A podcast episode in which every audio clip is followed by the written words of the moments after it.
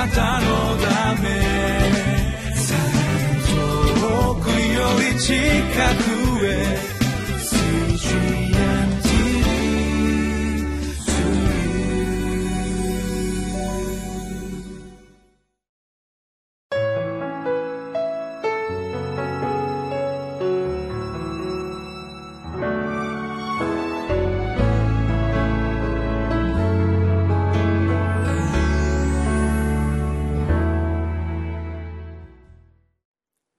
皆さんこんにちは。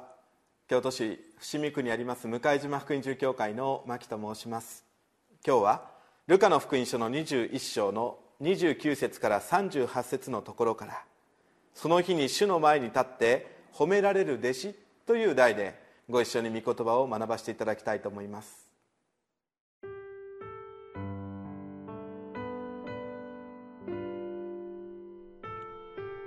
ルカの福音書21章29節から38節それからイエスは人々に例えを話された。イチジクの木やすべての木を見なさい。木の芽が出るとそれを見て夏の近いことがわかります。そのようにこれらのことが起こるのを見たら神の国は近いと知りなさい。誠にあなた方に告げます。すべてのことが起こってしまうまでは、この時代は過ぎ去りません。この天地は滅びます。しかし、私の言葉は決して滅びることがありません。あなた方の心が宝刀や深酒やこの世の煩いのために沈み込んでいるところに、その日が罠のように突然あなた方に望むことのないようによく気をつけていなさい。その日は全地の表に住むすべての人に望むからです。しかし、あなた方はやがて起ころうとしているこれらすべてのことから逃れ、人の子の前に立つことができるように、いつも油断せずに祈っていなさい。さてイエスは、昼は宮で教え、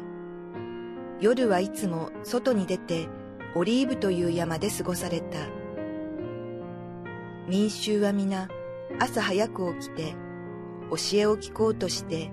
宮におられるイエスのもとに集まってきた。今の季節はちょうど季節変わりの時です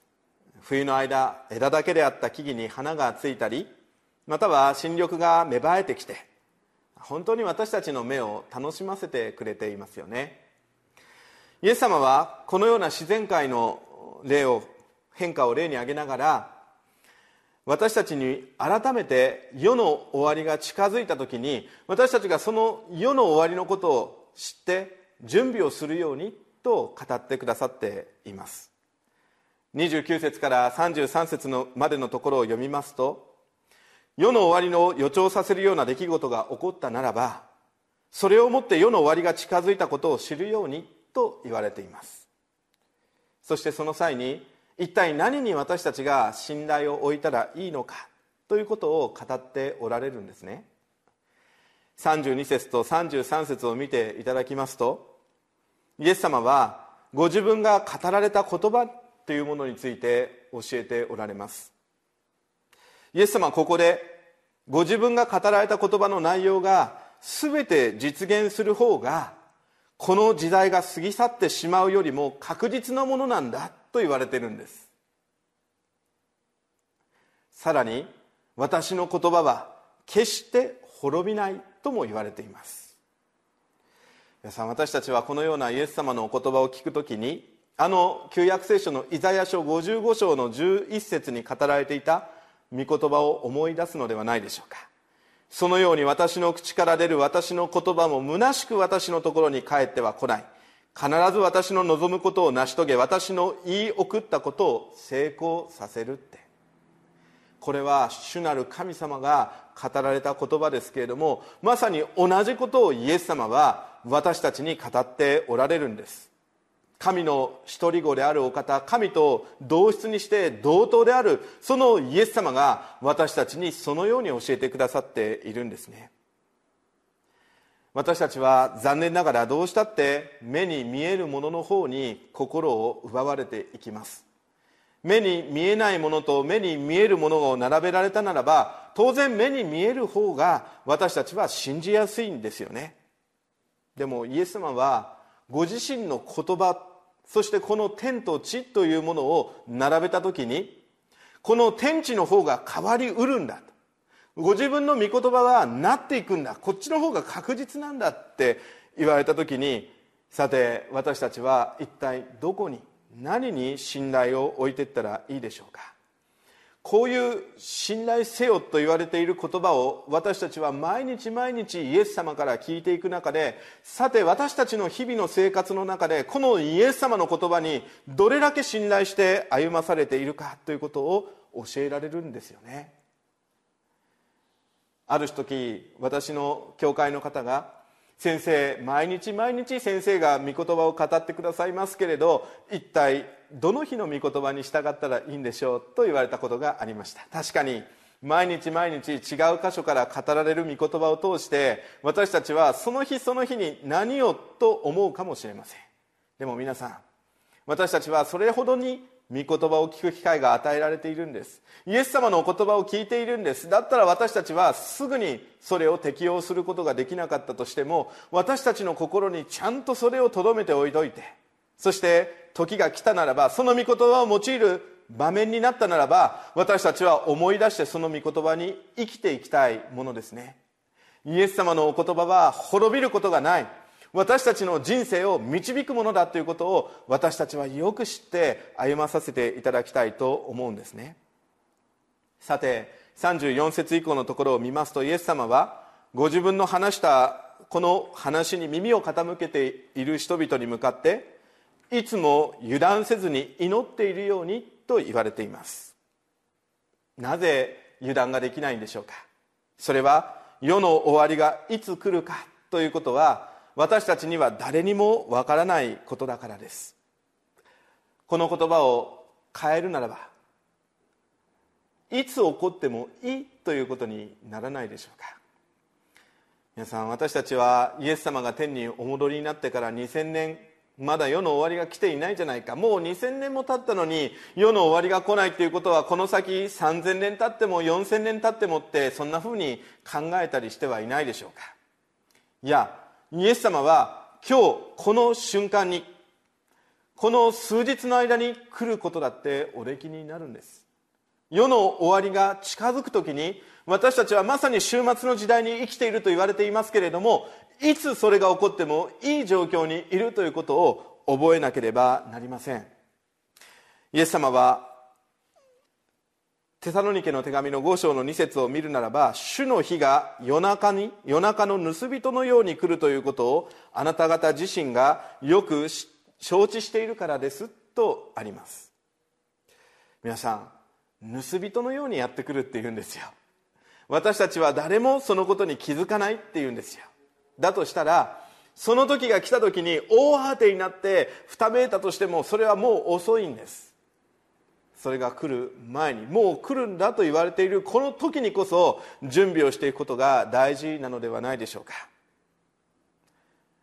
私たちはこの世の終わりに生かされていく中で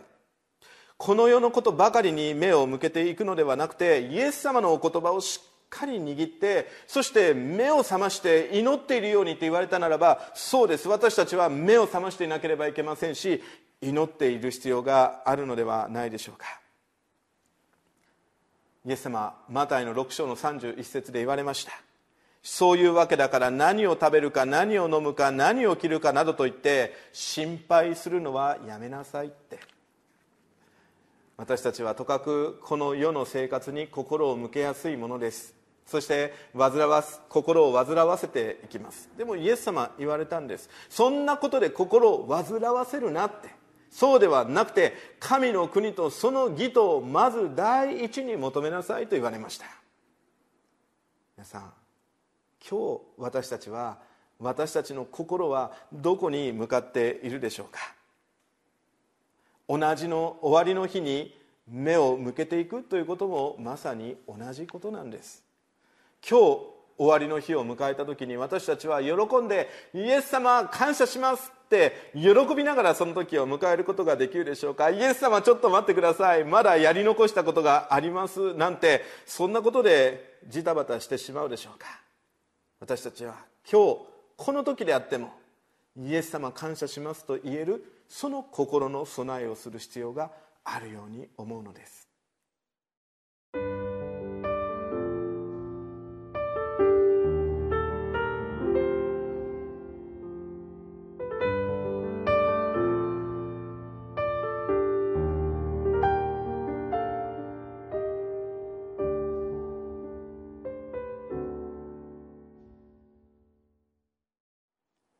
私はこれまでの自分自身の信仰生活を振り返る時にこの世のことばかりに心を向けていた時期があったということを改めて教えられました。その時にイエス様のお言葉を聞いても祈っていてもどっか上の空で本当にそんなことが起こるんだろうかイエス様のお言葉って真実なんだろうかってそんなふうに自分自身の信仰を疑ったこともありました。もしかしたらこの番組をご覧になっておられる方々の中にも同じような経験をなされている方がいらっしゃるかもしれません。でも知ってください。今日イエス様はご自身の言葉は決して滅びることがないと言われているんです。あなたはそのお言葉に生かされているんです。イエス様が約束してくださったお言葉はあなたの身に必ずなるんだということを知っていただいてどうぞこのお言葉に目を留めながら祈りながら今日の一日を歩ませていただこうではありませんか？お祈りをします。天のお父様感謝します。私たちの目はさまざまなこの世のものに移っていきやすいものです。そして奪われていきやすいものです。でも神様どうぞ今日あなたが御言葉で教えてくださったようにあなたご自身に目を留めてあなたのいただくださった御言葉にどうぞ私たちの心を止めて歩ませていただくことができるようにとしてください。さまざまな誘惑やさまざまな試練やまた私たちの心を奪っていくようなものから私たちを守ってくださってひたすらにあなたの御言葉にとどまることができるようにしてください。イエス様のお名前でお祈りをいたします。アメン。あなたのため 시카고의 수준